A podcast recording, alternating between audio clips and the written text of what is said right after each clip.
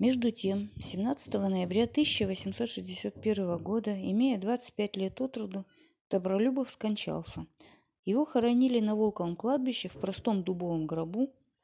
Гроб в таких случаях всегда прост, рядом с Белинским. Вдруг вышел энергичный бритый господин, вспоминает очевидец. Внешность Чернышевского была еще мало известна. И так как народу собралось немного, и это его раздражало, он поговорил об этом с обстоятельной иронией. Пока Мистон говорил, Ольга Сократовна сотрясалась от плача, опираясь на руку одного из заботливых студентов, всегда бывших при ней. Другой же держал, кроме своей фуражки, енотовую шапку самого, который в распахнутой шубе, несмотря на мороз, вынул тетрадь и сердитым наставительным голосом стал читать по ней земляные стихи Добролюбова о честности и смерти. Сиял иней на березах, а немного в сторонке, рядом с дряхлой матерью одного из могильщиков, смиренно стоял в новых валенках агент третьего отделения. «Дас», — закончил Чернышевский, — «тут дело не в том, господа, что цензура, кромсавшая его статьи, довела Добролюбова до болезни почек. Для своей славы он сделал довольно. Для себя ему незачем было жить дольше. Людям такого закала и таких стремлений жизнь не дает ничего, кроме жгучей скорби. Честность. Вот была его смертельная болезнь. И свернутой в трубку тетрадью, указав третье свободное место, Чернышевский воскликнул «Нет для него человека в России». Был. Это место вскоре занял Писарев. Трудно отделаться от впечатления, что Чернышевский, в юности мечтавший предводительствовать в народном восстании, теперь наслаждался разреженным воздухом опасности, окружавшим его. Эту значительность в тайной жизни страны он приобрел неизбежно с согласия своего века, семейное сходство с которым он сам в себе ощущал. Теперь, казалось, ему необходим лишь день, лишь час исторического везения, мгновенного, страстного союза, случая с судьбой, чтобы взвиться. Революция ожидалась в 1963 году, и в списке будущего Конституционного министерства он значился премьер-министром. Как он берег в себе этот драгоценный жар, таинственное что-то, о котором, вопреки своему марксизму, говорил Стеклов, и которое в Сибири угасло, хотя и ученость, и логика, и даже непримиримость остались, несомненно, было в Чернышевском и проявилось в необыкновенно, с необыкновенной силой перед самой каторгой. Притягивающее и опасное оно-то и пугало правительство пуще всех прокламаций. Эта бешеная шайка жаждет крови, ужасов, взволнованно говорилось в доносах. Избавьте нас от Чернышевского.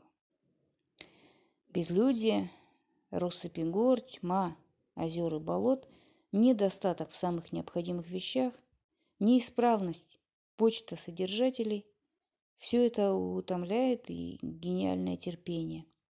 Так в «Современнике» он выписывал из книги географа Сельского о Якутской области, думая кое о чем, предполагая кое-что, ну, может быть, предчувствуя.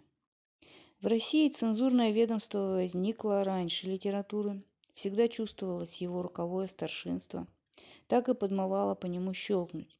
Деятельность Чернышевского в современнике превратилась в сладострастное издевательство над цензурой, представляющее собой и впрямь одно из замечательнейших отечественных учреждений наших.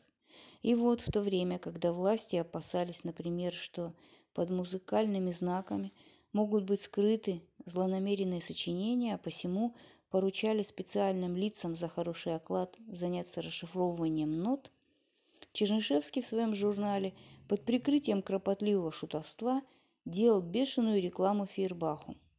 Когда в статьях о Гарибальди или Кавуре страшно представить себе, сколько сожжений мелкой печати этот неутомимый человек перевел из Таймса – в комментариях к итальянским событиям. Он с долбящим упорством ставил в скобках чуть ли не после каждой второй фразы «Италия, в Италии, я говорю об Италии». Развращенный уже читатель знал, что речь о России и крестьянском вопросе. Или еще, он делал вид, что несет, что попало, ради одной пустой и темной болтовни, но в полосах и пятнах слов в словесном камуфляже вдруг проскакивала нужная мысль, Впоследствии для составления третьего отделения была тщательно составлена Владиславом Костомаровым вся гамма этого буфонства. Работа подлая, но по существу верно передающая специальные приемы Чернышевского. Другой Костомаров, профессор, где-то говорит, что Чернышевский играл в шахматы мастерски. На самом-то деле ни Костомаров, ни Чернышевский ничего в шахматах не смыслили. В юности, правда, Николай Гаврилович как-то купил шахматы, пытался даже осилить руководство, кое-как научился ходам, довольно долго возился с этим, возню обстоятельно записывая. И, наконец, наскуча пустой забавой, все отдал приятелю. Пятнадцать лет спустя, помня, что Лессинг с Мендельсоном сошелся за шахматной доской, он основал шах-клуб, который был открыт в январе 1962 года, просуществовал весну, постепенно хирея, и сам бы угас, если б не был закрыт в связи с петербургскими пожарами. Это был просто литературно-политический кружок, помещавшийся в доме Руадзе. Чернышевский приходил, садился за столик и, пристукивая ладьей, которую называл пушкой, рассказывал невинные анекдоты. Приходил Серно Соловьевич, Тургеневское тире, и в уединенном углу заводил с кем-нибудь беседу. Было довольно пусто – Пьющие братья Помиловский, Курочкин, Кроль горланила в буфете. Первый, впрочем, кое-что проповедовал свою идею общинного литературного труда. Организовать, мол, общество писателей-тружеников для исследования разных сторон нашего общественного быта. Как то? Нищие, мелочные лавки, фонарщики, пожарные и все добытые сведения помещать в особом журнале – Чернышевский его высмеял, и пошел вздорный слух, что Помиловский бил ему морду. «Это вранье, я слишком вас уважаю, для этого писал к нему Помиловский». В зале того же Руадзе 2 марта 1962 года состоялось первое, ежели не считать защиты диссертации и надгробной речи на морозе, публичное выступление Чернышевского. Официально выручка с вечера шла недостаточным студентам, на самом же деле – он был в пользу политических заключенных Михайлова и Обручева, недавно взятых. Рубинштейн с блеском исполнил весьма возбудительный марш. Профессор Павлов говорил о тысячелетии Руси, причем двусмысленно сказал, что если правительство остановится на первом шаге освобождения крестьян, то оно остановится на краю пропасти. Имя и уши услышите, да услышит. Его услышали, и он был немедленно выслан.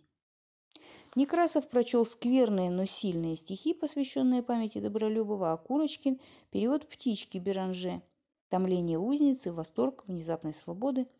О Добролюбове говорил и Чернышевский. Встреченный крупными рукоплесканиями, у молодежи в те годы было принято держать ладони вогнутыми при хлопании, так что получалось подобие пушечной пальбы. Он некоторое время стоял, мигая и улыбаясь. Увы, его наружность не понравилась дамам, жадно ждавшим трибуна, портретов которого было не достать. Неинтересное, дескать, лицо, прическа а-ля мужик и почему-то не фрак, а жакетка с тесьмой, ужасный галстук, катастрофа красок. Рыжкова записки шестидесятницы. Кроме того, он как-то не подготовился. Ораторствовать ему было вновь, и, стараясь скрыть ажитацию, он взял разговорный тон который его друзьям показался слишком скромным, а недоброжелателям слишком развязным. Он сначала поговорил о своем портфеле, из которого вынул тетрадь, объясняя, что его замечательнейшая честь – замок с зубчатым колесиком. Вот, извольте видеть, оно повертывается, и портфель заперт. А если хотите запереть еще безусловней, оно повертывается другим манером, и тогда снимается и кладется в карман, а на том месте, где оно было, на пластинке вырезаны арабески. Очень и очень мило. Затем тонким назидательным голосом он принялся читать всем знакомую добролюбовскую статью, но вдруг оборвал.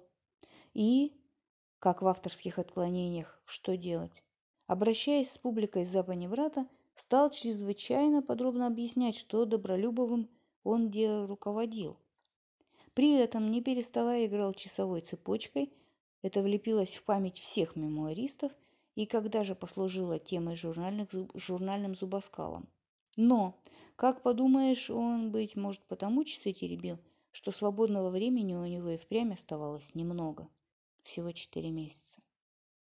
И вот он, неглиже с отвагой, как говорили в семинарии, и полное отсутствие революционных намеков публику покоробили. Он не имел никакого успеха, между тем, как Павлова чуть ли не качали. Николадзе замечает, что тотчас по высылке Павлова друзья поняли и оценили осторожность Чернышевского. Сам-то он впоследствии в своей сибирской пустыне, где только в бреду ему иногда являлась живая и жадная аудитория, пронзительно жалел о вялости, о фиаско, пеняя на себя, что не ухватился за тот единственный случай, раз все равно был обречен на гибель, из кафедры в зале Руадзе не сказал железной и жгучей речи, той самой речи, которую герой его романа собирался верно сказать, когда по возвращении на волю сел в пролетку и крикнул «В пассаж!». А события шибко пошли той ветреной весной. Пожары. И вдруг на этом оранжево-черном фоне видение, бегом, держась наш за шляпу, несется Достоевский. Куда? Духов день. 28 мая 1862 года дует сильный ветер, Пожар начался на Линговке, а затем мазурики подожгли Апраксин двор. Бежит Достоевский, Достоевский, мчатся пожарные, и на окнах аптек в разноцветных шарах вверх ногами на миг отразились. А там густой дым повалил через фонтанку по направлению к Чернышеву переулку, откуда вскоре поднялся новый черный столб. Между тем Достоевский прибежал.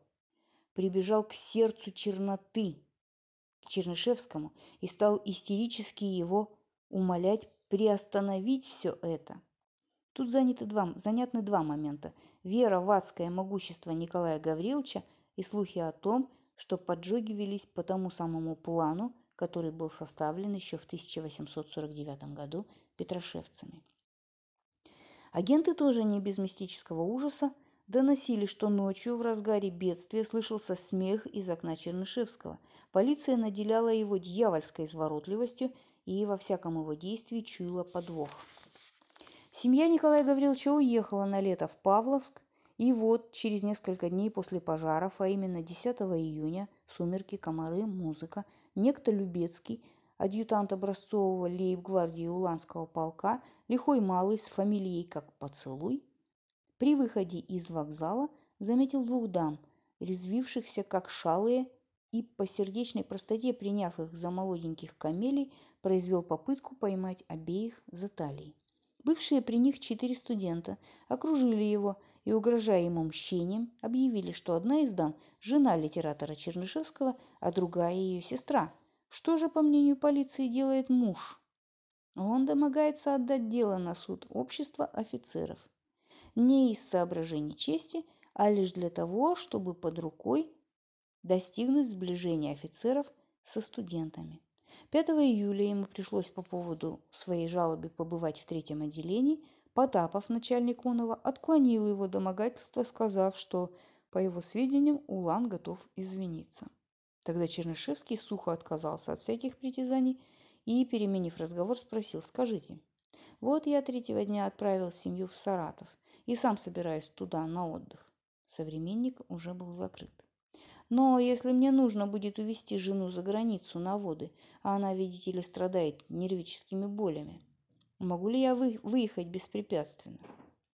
Разумеется, можете, добродушно ответил Потапов, а через два дня произошел арест.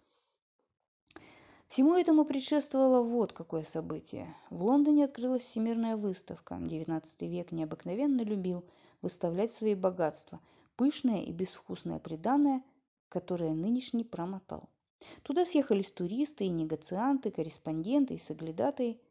Как-то на громадном банкете Герцен в припадке беспечности у всех на глазах передал собравшемуся в Россию Витошникову письмо, в котором, между прочим, письмо было, собственно, от Огарева просил Серна Соловьевича обратить внимание на Чернышевского на сделанное в колоколе объявление о готовности печатать современник за границей. Не успела легкая нога передатчика коснуться русских песков, как он был схвачен.